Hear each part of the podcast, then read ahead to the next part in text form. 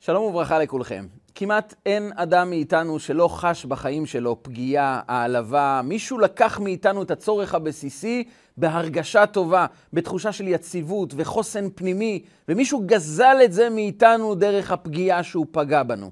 אני זוכר שלפני כמה שנים פגשתי אדם שכבר למעלה מ-15 שנה הוא מסוכסך עם חלק מהמשפחה. הוא היה מוכן לספר את הסיפור לכל מי שרק מוכן להקשיב, ואני הייתי אז באותו מקום, והוא שפך בפניי את כל התסכול, את כל הכאב. הוא שחזר מחדש את כל האירוע שבו פגעו בו, העליבו אותו, את הסבל שהוא סבל לאורך השנים כתוצאה מאותו אירוע. הוא היה כאוב, הוא היה כעוס. הוא כל כך היה בחוסר יציבות פנימית כתוצאה מרק שחזור הסיפור, שאחרי שהוא גמר לספר לי במשך שעה את הסיפור שלו, הוא לקח אקמול ונכנס לישון במשך כמה שעות, והוא קם ואמר לי, אתה יודע מה, חוויתי את זה מחדש. הרבה פעמים אנחנו מעוניינים כבר לשחרר את זה מאיתנו, כבר להוציא את הסיפור, לגמור אותו. אבל הוא ממשיך ללוות אותנו ולעיתים לאורך השנים ושנים רבות, ואנחנו שואלים את עצמנו, איך באמת אפשר לסלוח, לשכוח, לפנות את זה מאיתנו, כאשר עדיין הפגיעה היא מוחשית, כאשר אני עדיין חווה את העוול שעשו לי, את הפגיעה שפגעו בי. איך אני יכול לשחרר את זה כאשר זה עדיין כל כך בוער בתוכי ומזעזע לי את הרגשות? נעמיק בזה רגע אחד יותר. מהי פגיעה בעצם?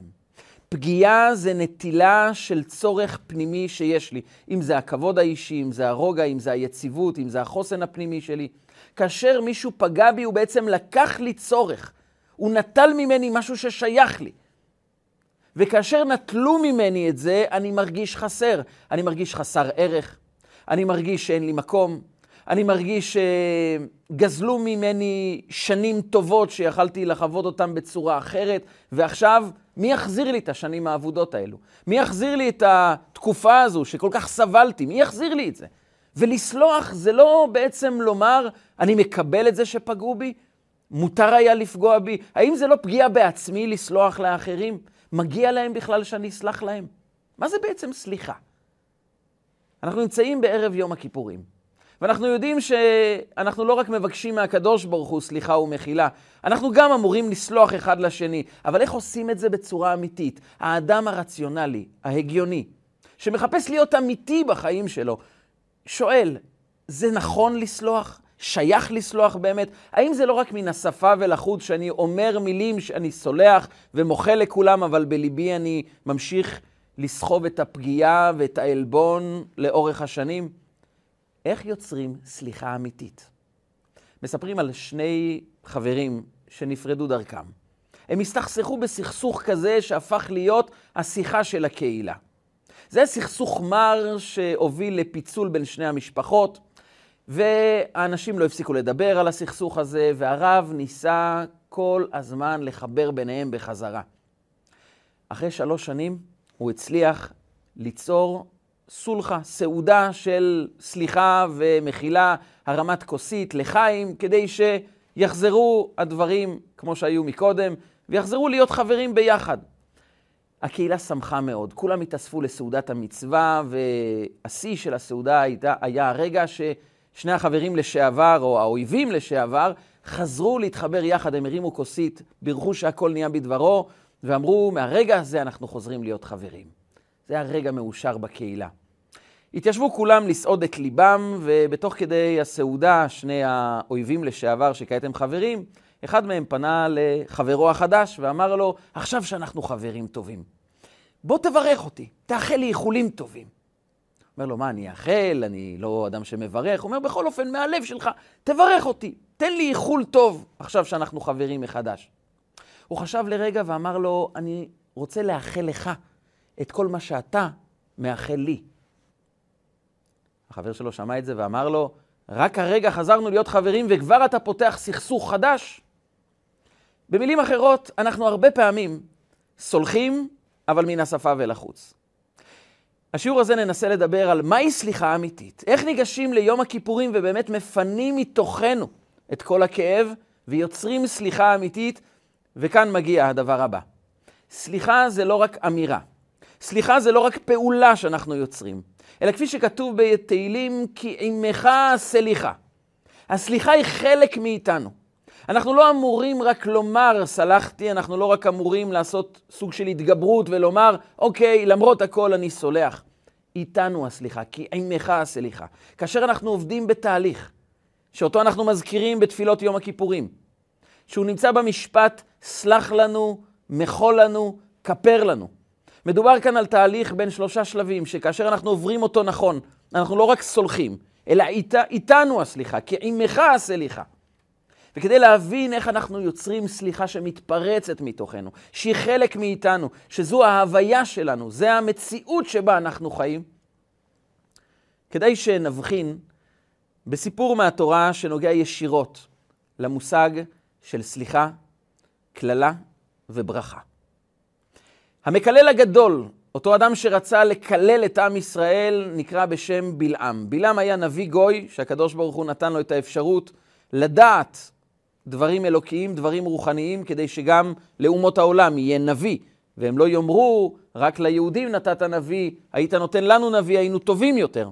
הוא העניק להם את בלעם הרשע, שניצל את הכוחות הרוחניים שלו כדי לקלל ולגרום למלחמות. וכשבלק בן ציפור, מלך מואב, מגייס אותו לשורותיו ואומר לו, לך תקלל את עם ישראל. הוא מנסה לקלל, וכמו שאנחנו יודעים, כפי שאנחנו יודעים כולנו, הוא לא הצליח לקלל, הקדוש ברוך הוא הפך את הקללה לברכה. אבל כאן יש נקודה מעניינת. התורה מספרת לנו מה התרחש בעולמות עליונים באותה התקופה. וכך אומרת התורה: ולא אהבה השם אלוקיך לשמוע אל בלעם, ויהפוך השם אלוקיך לך את, הברח, את הקללה לברכה, כי אהבך השם אלוקיך. יש כאן תהליך שמחולק לשתיים. בחלק הראשון, ולא אהבה השם אלוקיך לשמוע אל בלעם. ושואלים בחסידות, אם הקדוש ברוך הוא לא רצה לשמוע אל בלעם, למה הוא היה צריך להפוך את הקללה לברכה? הרי גם ככה אתה לא שומע אותו, ואם אתה לא שומע אותו, אין קללה, ולא צריך להפוך את זה לברכה. לא שומעים אותו. אבל התהליך הוא בנוי משלב ראשון, השם לא רוצה לשמוע אל הקללה, ולא אהבה השם אלוקיך לשמוע אל בלעם. אבל אחר כך יש תמיד את השלב הבא, ויהפוך השם אלוקיך לך את הקללה לברכה, כי אהבך השם אלוקיך. התהליך תמיד צריך להתחיל מהשלב הראשון שבו אנחנו לא שומעים את הקללה. אנחנו מתעלמים מהפגיעה, אנחנו בעצם מעלימים אותה מתוך החיים שלנו, וזה התהליך הראשון. איך מעלימים כאב שלא מפסיק לבעור בתוכנו, שלא מפסיק להכאיב לנו, שפורץ לתוך התודעה שלנו לעתים באמצע הלילה ואנחנו לא מצליחים להירדם מרוב הפגיעה, העלבון, העוול, החוסר צדק שהתרחש איתנו. אבל יש אפשרות להתעלם מזה, לשכוח מזה, ואחר כך, כשעוברים את התהליך נכון, אפשר גם להפוך את הקללה לברכה, כי אהבך השם אלוקיך. אז בואו ניגש לשלב הראשון. הפגיעה היא בעצם דבר שגרם לנו לחוסר. והחוסר הזה ממשיך כל הזמן לפעם בתוכנו, כל הזמן להטריד את מנוחתנו. וכאן אנחנו צריכים להבין דבר אחד. הפוגע פגע בנו פעם אחת. כשאנחנו משחזרים את הפגיעה, כשאנחנו משמרים את הפגיעה בתוך עצמנו, מה אנחנו עושים לנו, לעצמנו? המוח שלנו בעצם מחזיר אותנו לעבר, ומבחינה נפשית, בעולם הרגש, אנחנו חווים את הפגיעה מחדש, הפעם לא דרכו של הפוגע, אלא הפעם אנחנו בעצמנו פוגעים בעצמנו. כי המוח משחזר את אותו אירוע, הוא בעצם חווה מחדש את הפגיעה, הרגש חווה את אותה פגיעה, חווה את אותו כאב, ואנחנו מבחינה נפשית, הנפש שלנו מקבלת שוב את אותה מכה שקיבלנו אז כשפגעו בנו. ולא משנה כמה זמן חלף, לעתים זה גם 15 שנה מאוחר יותר, אבל המוח לא שוכח, הנפש זוכרת, וכאשר היא משחזרת את הפגיעה, הפעם אנחנו אלו שפוגעים בעצמנו. אז אם הוא פגע בנו פעם אחת, כמה פעמים אנחנו פגענו בעצמנו בזה שאנחנו משחזרים שוב את הפגיעה הזו? היה פעם אדם שאמר שלא לסלוח, לשמר את הפגיעה. זה בעצם לומר, אני רוצה לשתות רעל והפוגע ילך וימות. זה לא עובד ככה. אדם ששותה רעל הוא זה שנפגע. משל, למה הדבר דומה? אדם קיבל סטירה מאדם אחר. זה כמובן פוגע, מעליב, כואב, אבל אותו אדם, מה הוא בוחר לעשות? הוא נעמד מול המראה ואומר, היכו אותי, נתנו לי סטירה, ואז הוא מתחיל להכות את עצמו מימין ומשמאל ונותן לעצמו סטירות ללא הרף. כל אדם נורמלי יעצור אותו ויגיד, למה אתה מכה את עצמך? והוא אמר, מה זאת אומרת? הוא נתן לי סטירה. נכון, הוא נתן לך סטירה, אבל למה אתה מכה את עצמך? מבחינה פיזית כולנו מבינים שזה חסר היגיון שאם מישהו נתן לנו מכה, שאנחנו נמשיך להכות את עצמנו. למה? על מה? אבל משום מה כאשר זה מגיע לתחום הנפשי, אנחנו מקבלים את זה כדבר טבעי. והאמת היא שזו התגובה הטבעית של רובן, רובנו. אם מישהו העליב אותנו, אנחנו משחזרים את זה, אבל בוא כדאי שנבין את הדבר הראשון. שמישהו פגע בנו ואנחנו משחזרים את הפגיעה וחווים אותה מחדש. הנפש שלנו מקבלת שוב את המכה. אנחנו פוגעים בעצמנו. אנחנו יוצרים לעצמנו סבל שבעצם מנציח את הפוגע. יכול להיות שאפילו הפוגע לא נמצא באזור שלנו. אבל אנחנו ממשיכים לתת לו קיום, הוא ממשיך לגור אצלנו בתוך הלב. הוא ממשיך לנהל את החיים שלנו. אנחנו מעניקים את מפתח הדירה, והדירה החשובה ביותר, שזה הלב שלנו, הרגשות שלנו, האישיות שלנו. אנחנו נותנים את המפתח לכל, של כל זה לפוגע, והוא ממשיך לגור אצלנו ולפגוע בנו יום-יום, שעה-שעה, והפעם אנחנו אלו שהכנסנו אותו אלינו. למה? יש בזה היגיון? יש בזה תועלת? הנקודה הראשונה זה להבין עבורי, עבור עצמי, עבור שלמות הנפש שלי. אני חייב לשחרר את זה מתוכי. נכון, זה עדיין רק מילים באוויר, אבל קודם כל זה מתחיל מהחלטה ברורה או מתובנה פנימית. האינטרס הראשון במעלה עבור עצמי זה לפנות את האירוע הזה מתוכי. ולמה זה כל כך חשוב? לא רק בגלל שאני סובל כעת, אלא הנפש שלנו עסוקה במריבה הזאת גם אם אני נזכר בזה לעיתים, הנפש שלנו עסוקה באופן מתמיד בתחזוק הסיפור הזה. הנפש שלנו, יש בה אנרגיות, יש בה כוחות, והכוחות האלו מנוצלים, והשאלה עבור מה. וככל שהנפש שלנו עסוקה בלפזר כוחות כדי לשמר מריבות, פגיעות, העלבות, ואני זוכר מה הוא אמר לי ומה הוא עשה לי, ואני עסוק בלשחזר את הדברים, והנפש מתחזקת מסמך או תיקייה שלמה של הפגיעה הזו ועוד פגיעות, וכולנו יודעים שמחשב שפתוח בו המון המון תיקיות, הוא הופך להיות חלש יותר. צורת החישוב שלו היא איטית הרבה יותר, כי הוא פשוט נדרש לגייס המון משאבים כדי פשוט לתחזק כל מיני מסמכים ותיקיות שפתוחות. ואז הוא לא יכול לחשבן, הוא לא יכול לעבוד, הוא לא יכול להתקדם. ואם כך זה במחשב פיזי חומרי, בנפש שלנו, על אחת כמה וכמה. כאשר אנחנו משמרים כל מיני תיקיות פתוחות של מריבה עם ההוא ומריבה עם ההיא וכעס שאנחנו צוברים על אנשים מסוימים, אנחנו בעצם לוקחים את אנרגיית הנפש שלנו, את כוחות הנפש, ופשוט עסוקים כל הזמן בלתחזק את המריבות, גם בשעה שאנחנו לא חושבים על המריבות. המריבות נמצאות בתוכנו. זה חלק מהנפש שלנו. והנפש אמורה להתחיל את היום שלה, קודם כל עם תחזוק של כל כך הרבה כאב שנמצא בנפש. זה נמצא בתודעה, זה לא נעלם. וזה כמו אדם שמרוויח המון המון כסף, ויש לו המון חלומות לרכוש ולקנות ולהתקדם ולהתפתח וליצור עסקים שירוממו אותו ויקדמו אותו. הבעיה היא שהוא סוחב חובות מהעבר, וכמה כסף שהוא מרוויח בכל חודש. חצי מזה, קודם כל הוא נותן לחובות מהעבר. כמה הוא יוכל להתפתח הלאה. כמה הוא יוכל להשקיע קדימה.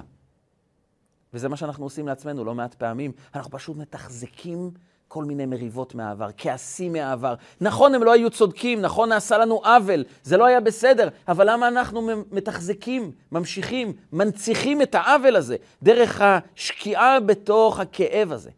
האינטרס הראשון במעלה הוא קודם כל סלח. סלח זה אותיות חסל. לסגור את זה, לשים את זה בצד, להבין שזה לא כבוד לאדם אחר, זה לא להצדיק את הפגיעה ולא לתת מתנה למי שפגע בנו. הפוך, זה המתנה הכי טובה עבורנו. כי ככל שאנחנו סוגרים את התיקיות האלו, שמים אותם בצד וממשיכים הלאה, אומרים, אני פיניתי את זה, אני סלחתי. סלחתי זה לא אומר שהצדקתי את הפגיעה. סלחתי זה לא אומר שמגיע לו שיסלחו לו, ובטח לא אומר שהערך שלי לא נמצא כאן.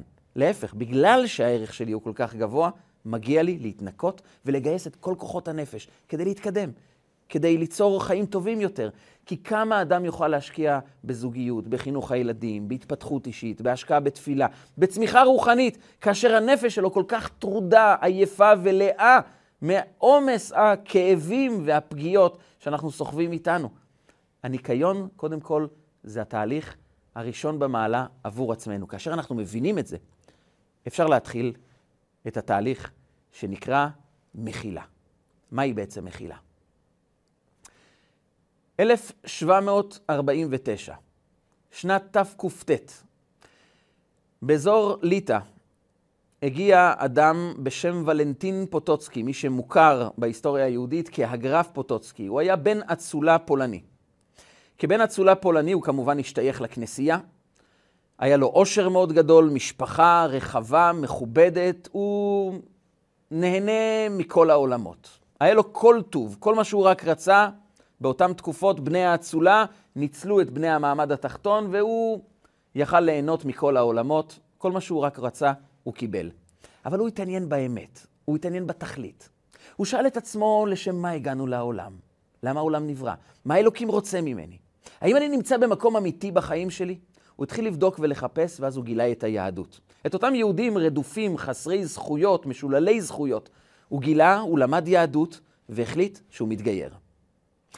זו לא רק הייתה החלטה להתגייר, זו בעצם החלטה להיכנס לסכנת נפשות, כי באותה תקופה החוק בכנסייה אמר שאדם שבוחר לעבור מנצרות ליהדות, דינו שריפה בכיכר העיר. אבל הוא לא ויתר, הוא החליט להתגייר, והוא הפך להיות יהודי, ולבש לבושים יהודיים, גידל זקן ופאות, וכבר אף אחד לא זיהה שמדובר בוולנטין פוטוצקי בן האצולה הפולני. הוא נטמע באחת מהקהילות, ו... רבה מלוך אופניים נחת מלימוד התורה, מקיום המצוות. סוף סוף נפשו הגיעה למקומה הנכון והאמיתי. אבל זה לא ארך הרבה זמן. בשלב מסוים, בעקבות הלשנה, הכנסייה עלתה עליו, שוטרים נכנסו, תפסו אותו, והוא עמד מול הכומר הראשי בעיר שלו, והכומר הודיע לו, אתה יודע שעבור העבירה שביצעת, דינך מוות בשרפה בכיכר העיר. אבל הכנסייה מוכנה למחול לך, ואם אתה תחזור לנצרות, אתה תחזור למעמדך כבן אצולה, אתה תהנה מהעולם, כמובן תחיה ותחיה באושר גדול. אני מזמין אותך לחזור להצטרף לנצרות, לטובתך. הוא חייך בבוז ואמר לו, מהרגע שמצאתי את האמת, מצאתי את נפשי, אני לא מוותר על זה בעד שום הון שבעולם. תעשו מה שאתם רוצים, אני לא מוותר על היהדות. אני יהודי, וכזה אשאר עד יום מותי. כמה שניסו לדבר איתו, גם ההורים שלו ביקשו ממנו, הוא אמר להם, אני רוצה לחיות. אתם אלו שלא נותנים לי לחיות כפי שאני רוצה. אני לא עוזב את היהדות, אני נשאר יהודי. ואז העמידו מוקד בכיכר העיר, בעיר וילנה.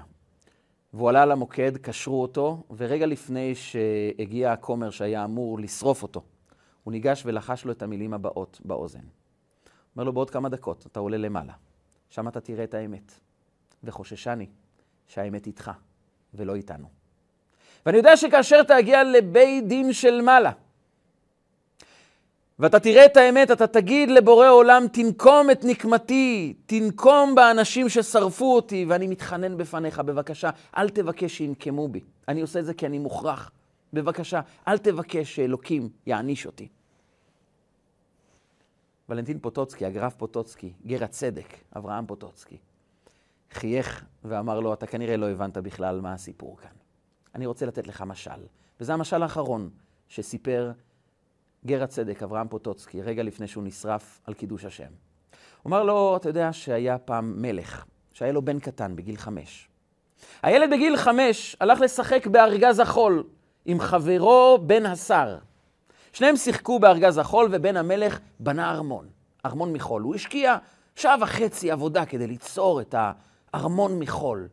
הוא היה מאוד גאה ביצירה שלו. ובן השר, החבר שלו, בן החמש, ראה את הארמון מחול שיצר חברו, בן המלך, והוא נתן בעיטה אחת ופירק את כל ארמון החול. בן המלך זעם, כעס מאוד. הוא ניגש לחבר שלו ואמר לו, אתה יודע, אבא שלי הוא המלך. אני יודע שהוא לא יעשה לך שום דבר, אבל תדע דבר אחד, יום יבוא, ואבא שלי ייפטר מהעולם, ואני זה שיהיה המלך. ואני רוצה להודיע לך חגיגית. ביום שאני אהיה המלך, אני תולה אותך במרכז העיר. על מה שעשית לי שפירקת לי את הארמון. חכה, זה ייקח כמה עשרות שנים, אבל אני אהיה המלך, וכשאני אהיה המלך אני אהרוג אותך. נפרדו דרכם, חלפו שנים, וכמה עשרות שנים מאוחר יותר נפטר המלך ומונה בנו להיות המלך. ימים של הכתרה, של טקסים, כשהסתיימו כל הטקסים, הוא נכנס לחדרו והתחיל לקבל את כל המסמכים שמדברים על מצב הממלכה, מצב המלחמה, מצב הכספי, הדאגה לכל העם, והוא מתחיל לחוש את כובד המעמד של להיות מלך על עם. תוך כדי שהוא בודק את המסמכים, נכנס מזכירו האישי ואומר לו, יש כאן מישהו שממרר בבכי מחוץ לחדר, הוא ממש מבקש לפגוש את אדוני המלך, האם אפשר להכניס אותו? אמר לו, בסדר גמור, בוא תכניס אותו, בוא נראה למה הוא כל כך בוכה. נכנס אותו אדם ונופל לרגליו של המלך וממרר בבכי, סליחה, אדוני המלך, אני מבקש שתמחל לי, שתסלח לי, אני אבא לילדים, בבקשה, אני רוצה לחיות, אני אעשה מה שתאמר לי. המלך אומר לו, תירגע, תקום בבקשה, מי אתה? למה אתה כל כך בוכה? אף אחד לא רוצה להרוג אותך. אומר לו, אדוני המלך לא זוכר, אני חברו מגיל חמש, היינו משחקים ביחד בארגז החול, ויום אחד אתה בנית ארמון מחול, ואני באתי והרסתי לך את זה בבעיטה אחת, ואז אמרת שתהרוג אותי ביום שתהיה מלך, ואני מתחנן אליך, אל תהרוג אותי, תשאיר אותי בחיים. המלך אומר לו, תירגע, אנחנו לא ילדים בני חמש, גדלנו. אתה חושב שאני עדיין נמצא באותו רובד של החיים, באותה רמה של החיים? אני היום מלך. יש עליי עול של עם שלם, אני צריך להנהיג מדינה שלמה. יש עליי מלחמות והסכמים, דאגות לעם שלם. אני לא נמצא עכשיו בארגז של חול. אתה יכול ללכת לדרכך. אני היום מלך אמיתי, לא ילד בן חמש. מסיים גר הצדק, ולנטין פוטוצקי, אברהם פוטוצקי, את uh, משלו ואומר לאותו כומר, אתה יודע, בעוד כמה רגעים, אני הולך לעלות לחיי נצח. כשאני אעלה לחיי נצח, אתה חושב שעדיין יש מקום לארגז החול שנקרא גוף האדם? אתה חושב שעדיין העולם הזה מחול עדיין יתפוס מקום עבורי? אני אחיה בחיים אחרים לגמרי. שמה כבר לא אכפת מהחול שמתרחש כאן בעולם. ואז סיים את חייו גר הצדק אברהם פוטוצקי במילים שמע ישראל, השם אלוקינו, השם אחד, והוא נשרף על קידוש השם בחג השבועות תק"ט, 1749. בעצם, זה סודו של יום הכיפורים. על יום הכיפורים נאמר הפסוק הבא: כי ביום הזה יכפר עליכם לטהר אתכם מכל חטאותיכם, לפני השם תטהרו. הפסוק הזה הוא פסוק מאוד עוצמתי. הוא לא רק בא לומר לנו, אני מכפר לכם על כל החטאים, כי בחרתי ביום הזה לנקות מדפים ולמחול לכולם על כל הפשעים שהם עשו, מתחילים מחדש. יש כאן את הדרך למחילה. יש כאן את סיבת המחילה. כי ביום הזה יכפר עליכם לטהר אתכם מכל חטאותיכם. למה? לפני השם תטהרו. מתגלית הפנימיות שבכם. אני מגלה את הגובה האמיתי שיש בכם. יש בכם עוצמה, יש בכם פנימיות, יש בכם קדושה וטהרה, שכל השנה לא צפה מעל פני השטח. היא הייתה נסתרת. בימים האלה אני מגלה את מי אתם באמת. ואני מגלה שבפנימיותכם, מי שאתם באמת בתוככם, לא רציתם לחטוא. לא הייתם שייכים לנפילות, לקנאה, לשנאה, לתחרות, ללשון הרע, לרצון לחטוא ולמרוד. לא רציתם את זה. בתוככם אתם עמוקים, אתם קדושים, אתם טהורים. וביום הכיפורים הקדוש ברוך הוא מגלה את הרובד הזה בעולם כולו. זו הסיבה שאנחנו קצת יותר רציניים, קצת יותר פנימיים, קצת יותר אכפתיים, מרגישים גובה אמיתי, עומק של נפש, ומשם מגיעה מחילה. מחילה זה גם מלשון חפירה של מחילה באדמה. אומר הקדוש ברוך הוא, תחפרו עמוק. אתם תגלו מי אתם, וכשאתם תגלו את הגובה האמיתי שלכם, אתם תראו שהעבירות זה כבר לא מי שאתם. אתם הפכתם להיות אנשים אחרים. אתם בגובה אחר. אתם בעומק אחר ששם הבעיות, שם הפגיעות, שם העבירות כבר לא תופסות מקום. כל פעם שאנחנו מרגישים פגיעה ואנחנו מרגישים שזה תופס אותנו, זה מטלטל אותנו, אנחנו מרגישים את התסכול, את העוול שנעשה לנו, זה בגלל שאנחנו עדיין נמצאים באותה רמה של הפגיעה. וכאן הרעיון והמשימה, להתחיל לחפור מחילה, להתחיל להעמיק. אם אני נפגע וזה מטלטל אותי וזה תופס אותי, זה סימן שלא גדלתי מספיק. זה לא גיליתי עדיין מספיק את העומק שבי, את הגדלות שבי. ויש בכל אדם גובה אמיתי, מה שפוגע בנו זה לא האירוע, אלא מי אנחנו בשעת הפגיעה. אפשר לדמות את זה לנמלה שעומדת מול שלולית. היא רואה מולה אוקיינוס. היא שואלת את עצמה, איך חוצים כזה דבר? איך עוברים את המשבר הזה? איך חוצים את האוקיינוס האינסופי הזה? בזמן שאדם הולך על השלולית ואפילו לא שם לב שיש כאן שלולית. השוני הוא לא בכמות השלולית, בגודלה, אלא במי עובר עליה, מי ניצב מולה. וכאשר אדם הוא מספיק גדול, הוא לא פתר את השלולית, הוא לא העלים את השלולית, היא פשוט פחות תופסת מקום בחייו, כי הוא גדל.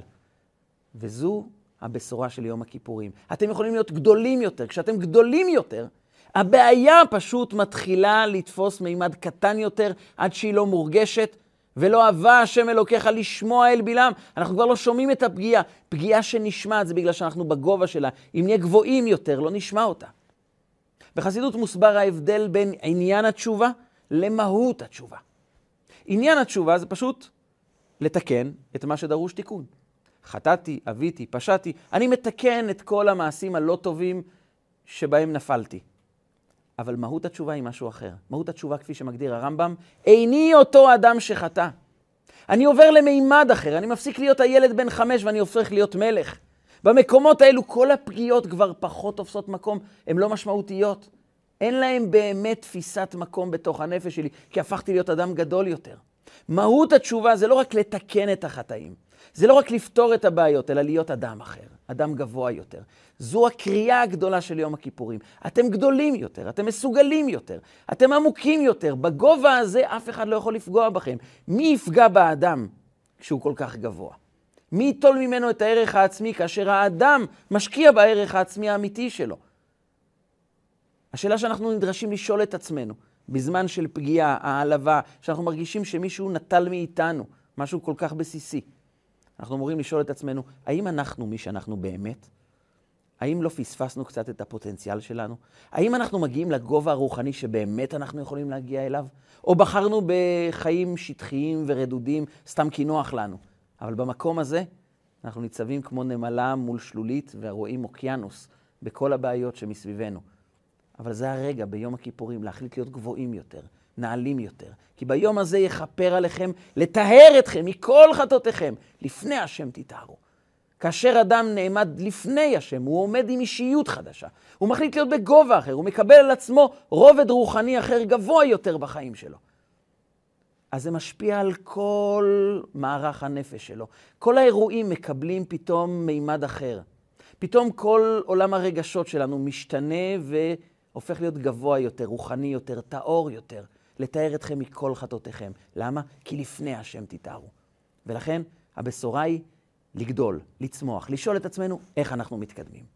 ואחרי שעברנו מהשלב של סלח לנו, הבנו שזה פוגע בנו, וזה לא טוב עבורנו, ואנחנו נדרשים לגייס את כל כוחות הנפש כדי להתקדם, כדי לא לשקוע בעבר, אלא ליצור עתיד טוב, כדי להשקיע בהתפתחות שלנו, אז פינינו את זה. הבנו שצריכים להיפטר מזה, וזו הטובה הגדולה ביותר שלנו. אנחנו מתחילים לצמוח רוחנית. וכאשר אנחנו מתחילים לצמוח רוחנית, אנחנו עברנו מסלח לנו אל מחול לנו, חפרנו מחילה פנימית בתוך הנפש, אנחנו יכולים לעבור לשלב הבא. והשלב הוא, ויהפוך השם אלוקיך לך את הקללה לברכה, כי אהבך השם אלוקיך. פתאום הפגיעות הופכות להיות רגע של ברכה עבורנו. זה הרגע של הכפרה. אומר אדמו"ר הזקן באיגרת התשובה, פרק א', כפרה זה ניקיון של הלכלוך. זה לנקות לגמרי את המדף. כבר לא להשאיר אפילו לא שלולית קטנה כמה שאנחנו גבוהים, כי הכל הופך להיות ברכה. כדי להבין את הברכה הזו, בואו ניזכר בסיפור העצוב, אולי הרגע הקשה ביותר, שהיה לדוד המלך בזמן מרד אבשלום. בנו אבשלום, אדם שסחף המונים איתו, העריצו אותו מאות ואלפי אנשים. הוא מגייס אליו אנשים חשובים מהממלכה ופותח במרד כנגד אבא שלו. הוא רוצה להרוג את אבא שלו ולקחת את המלוכה. דוד המלך בלילה אחד נאלץ להימלט מהארמון עם כמה חמורים וסוסים ומספר אנשים קרובים, והוא פשוט הופך להיות חסר בית ברגע אחד. ממלך ישראל לאדם שבנו רודף אחריו להרוג אותו, והוא חסר בית. והוא נודד. נודד בהרים. וכאילו שרק זה היה חסר לו. יוצא אליו שמעי בן גרה בן הימינים מבחורים. שמעי בן גרה היה בן משפחתו של המלך הקודם, שאול. הוא כאב מאוד את העובדה ששאול כבר לא המלך, ודוד נטל את המלוכה משאול. הוא כעס מאוד וחיכה רק לרגע הזה. וכשהוא רואה את דוד נמלט מהארמון בעקבות זה שבנו רוצה להרוג אותו, שמעי ניגש אליו ואומר לו בקללות, צא צא איש אדמים ואיש הבליעל, הנה נקם בך השם על מה שלקחת את מלכות שאול, הנה הבן שלך יהיה מלך במקומך, ואתה תיענש כי אתה איש דמים, ומקלל את דוד ללא הפסקה. זו מרידה במלכות. ואבישי בן צרויה, אחד מאנשי החיל של דוד המלך, אומר לדוד המלך, ולמה יקלל הכלב המת הזה את אדוני המלך? אני אגש אליו ויערוף את ראשו. דוד המלך אומר לו, אתה לא ניגש אליו, ואף אחד לא עושה לו שום דבר. מה לי ולכם בני צרויה, והשם אמר לו כלל. אתה לא מבין, זה לא האדם שפוגע. יש כאן אירוע שאני צריך לעבור אותו. השם אמר לו קלל. ולכן אף אחד לא פוגע בו, כי אני צריך לעבור תהליך. יש כאן תהליך שהוא מביא לי ברכה, אני אהיה מלך יותר טוב, אני אהיה אדם יותר טוב. אני אעבור את שיעורי הבית שלי ואלמד את הלימוד שאני צריך ללמוד כתוצאה מהאירוע הזה. ודוד המלך ממשיך בדרכו. ולעומתו בצל ההר הולך שמעי, הלוך ומקלל את דוד המלך, הוא ממשיך ללכת ולקלל. ויסקל באבנים ועיפר בעפר. הוא זרק עליו אבנים וזרק עליו עפר, ודוד המלך השביע את כולם. אף אחד לא נוגע בו. אני צריך לעבור את התהליך שלי. מה שמעניין, הוא מקדים הקדמה לזה. הוא אומר לאבישי בן צרויה, מה לי ולכם, בני צרויה? מה עשה אבישי בן צרויה לא בסדר? יש כאן מרידה אמיתית במלך, והוא כאחד שאמון על הגנת המלך, רוצה לנקום באותו אדם. מה לא בסדר? מאוחר יותר גם דוד המלך יצווה את שלמה בנו, ויאמר לו בצוואה האחרונה, והנה אמך שימי בן גרה בין הימינים מבחורים, והוא קיללני קללה נמרצת ביום לכתי מחניים, ואתה אל תנקהו, הוא צריך להיענש. אבל זה לא שייך אליי. העונש זה בגלל החטא שלו, אתה תטפל בזה. אני הייתי צריך ללמוד את שיעורי הבית שלי. מה לי ולכם בני צרויה? אומר דוד המלך, אתה לא מבין. אני חי ברובד אחר ממה שאתה חי. אתה כל הזמן רוצה לנקום כי אתה מרגיש שהאדם פגע ואני צריך לנקום בו ואז אני שומר על הכבוד שלי. אני לא נמצא במקום הזה. אני נמצא במקום אחר לגמרי. אני מבין שכל דבר מגיע מלמעלה. כתוב כל הכועס כאילו עובד עבודה זרה. למה כעס קשור לעבודה זרה? כעס נובע מהעובדה שאני חושב שהאדם הכעיס אותי ואני לא מכיר בעובדה שזה תהליך שהגיע מלמעלה. אין משהו שמגיע לחיי שלא הגיע ישירות מלמעלה. ולכעוס זה להתעלם מכך שזה מגיע מלמעלה, ולומר לא, זה האדם עשה את הכל, הוא אשם בכל, וזו עבודה זרה. זה לומר, לומר שיש מישהו אחר שמנהל את חיי מחוץ לריבונו של עולם. זו עבודה זרה. ואומר דוד המלך, אני חי כל רגע, בקשיים שלי, ברגעים הכואבים ביותר שאני חווה. אני מבין שגם זה תהליך מלמעלה. וגם זה שאבשלום רודף אחריי, וגם זה שאני מקבל קללות, כל זה תהליך שבא לרומם אותי, בא להפוך אותי לטוב יותר. אני מבין שהכאבים האלו, יש בהם גם ברכה עבורי, כמה שזה כואב, כמה שזה מתסכל, כמה שנעשה לי עוול, ולא עשיתי להם שום דבר רע. אבל זה לא הם, זה תהליך מלמעלה. כך מסביר ספר החינוך, במצווה רמ"א, שמדברת על לא תיקום ולא תיטור את בני עמך. כשאדם עשה לך רע, והוא מבקש ממך טובה, אל תנקום. אל תאמר לו, אני לא אעזור לך כי אתה עשית לי רע. ולא רק לא תיקום, גם לא תיטור. אל תשמור טינה, כאב וכעס עליו. כיצד זה הגיוני? איך אפשר לבקש מבן אדם שיתעלם מהרגשות הכואבים כל כך? מסביר ספר החינוך, שידע האדם שלא האדם שעשה לו את הרע, הוא זה שהביא עליו את הרע. זה הגיע מלמעלה. מלמעלה עברתי תהליך. ואל תחפש לנקום באותו אדם, כי לא הוא סיבת רעתו. לא הוא הסיבה שבגללה אתה חווה את הכאב. וכשאדם יודע שזה מגיע מלמעלה, הוא מבין שלא האדם פגע למרות שהאדם קיבל החלטה לא טובה, אבל האירוע אני הייתי צריך לעבור אותו. אומר דוד המלך, מה לי לנקום בו? מה אני רוצה? להרוג אותו? הוא רק צינור להעביר לי מסר. אם אני הורג את הצינור, המסר עדיין צריך לעבור, לא דרכו, דרך מישהו אחר. את המסר אני אמור לקבל, ולכן אף אחד לא נוגע בו, ואני רוצה לשמוע את המסר עד הסוף. למדתי את זה מיוסף הצדיק. כשיוסף עומד מול האחים שלו, והוא מגלה להם, אני יוסף, הם בטוחים שהוא הולך לנקום בהם, אחרי כל שנות הסבל שהוא עבר בגללם. הוא אומר להם, לא הבנתם. אני חי ברובד אחר. כי למחיה שלחני אלוקים לפניכם. הקדוש ברוך הוא שלח אותי למקום הזה. אתם חשבתם לרעה, אבל האלוקים חשבה לטובה. הוא רצה שאני אהיה בבור, זה לא דרככם, דרך מישהו אחר. אני הייתי צריך לעבור את הבור, הייתי צריך להימכר לישמעאלים, הייתי צריך להגיע למצרים, הייתי צריך להיות בכלא. ועכשיו שאני מלך במצרים, כעת שאני מפרנס את כולם, אני מבין, לא אתם שלחתם אותי הנה, כי האלוקים. הייתי צריך לעבור את המסלול הזה. מדוע? הוא ייתן לי להיות שליט יותר אמיתי, יותר מדויק ויותר נכון. כשאני אמור היום לעזור לכל המסכנים שאין להם בית ואין להם אוכל, כל האנשים שרוצים עזרה, כל האנשים שבאים להתחנן, אני לא אדם שמגיע ממגדלי השן שלא יודע מה זה סבל. אני יודע מה זה סבל של כל אדם. אני יודע מה זה יתמות. אני יודע מה זה אדם שנוי. אני יודע מה זה אדם בבור, חסר זכויות. אדם שנדרש לעבור למדינה אחרת, בלי משפחה, בלי תמיכה, בלי ידידים, עם עוול שנעשה לו. אני מכיר את כל סוגי הסבל. ולכן אני יודע לעזור לכל אחד. כי למחיה שלך אני. עברתי את כל זה בשביל להיות אדם טוב יותר. אני מבין שיש כאן ברכה. האדם שבוחר לפנות את הרע מתוכו, כי הוא מבין קודם כל זה פוגע בי ואני אמור לגייס את כל כוחות נפשי בשביל צמיחה, הוא מתחיל לחפור מחילה בתוכו ולגדול.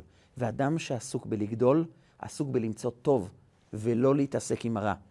לא להיות טובע בתוך השלולית הזו של כל הרע שעשו, גם כשזה לא מוצדק וזה לא נכון ונעשה לי עוול וזה לא בסדר.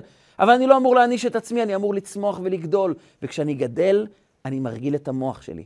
תמיד למצוא את נקודת הטוב שיש בחיים. ואז אני מגיע לגובה מספיק גבוה כדי למצוא גם בתוך הקללה את הברכה. ואז אני מוצא שבעצם אולי אנשים חשבו לרעה, אבל אני חווה יותר את האלוקים חשבה לטובה, ואני לומד מכל מה שקרה, את השיעור הפרטי שלי. ואז אני שואל את עצמי, מה אני למד מהפגיעה, מהעלבה, ממה שעברתי? איך אני יכול לתרום מזה לאנשים אחרים?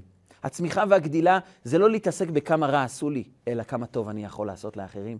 אלא איזה בשורה אני בא ומעניק לעולם טובה יותר בעקבות מה שעברתי. אז הצורה, הציור, הדימוי, הדמות של כל הפגיעה הזאת הופך להיות משהו אחר. זה בעצם הבשורה הגדולה, שדווקא לי יש את האפשרות להעניק אותה לעולם. כי אני סלחתי, אני מחלתי, ואני כיפרתי וניקיתי את הכל, וכעת נשאר בי רק דבר אחד, המון טוב שאני נותן לעולם. כי עמך הסליחה. הסליחה היא מתפרצת מתוכנו, כי כבר אנחנו לא חיים בארגז של חול, אנחנו חיים בגובה אמיתי, שממנו מתפרצת סליחה אמיתית, אהבה אמיתית לכולם, והתעסקות בעיקר עם איך אני יוצר טוב, כדי להביא את העולם לסליחה, המחילה והכפרה הגדולה, שתהיה בזמן משיח צדקנו, עם בניין בית המקדש, שיבוא אלינו במהרה בימינו, אמן ואמן. חתימה וגמר חתימה טובה לכולכם.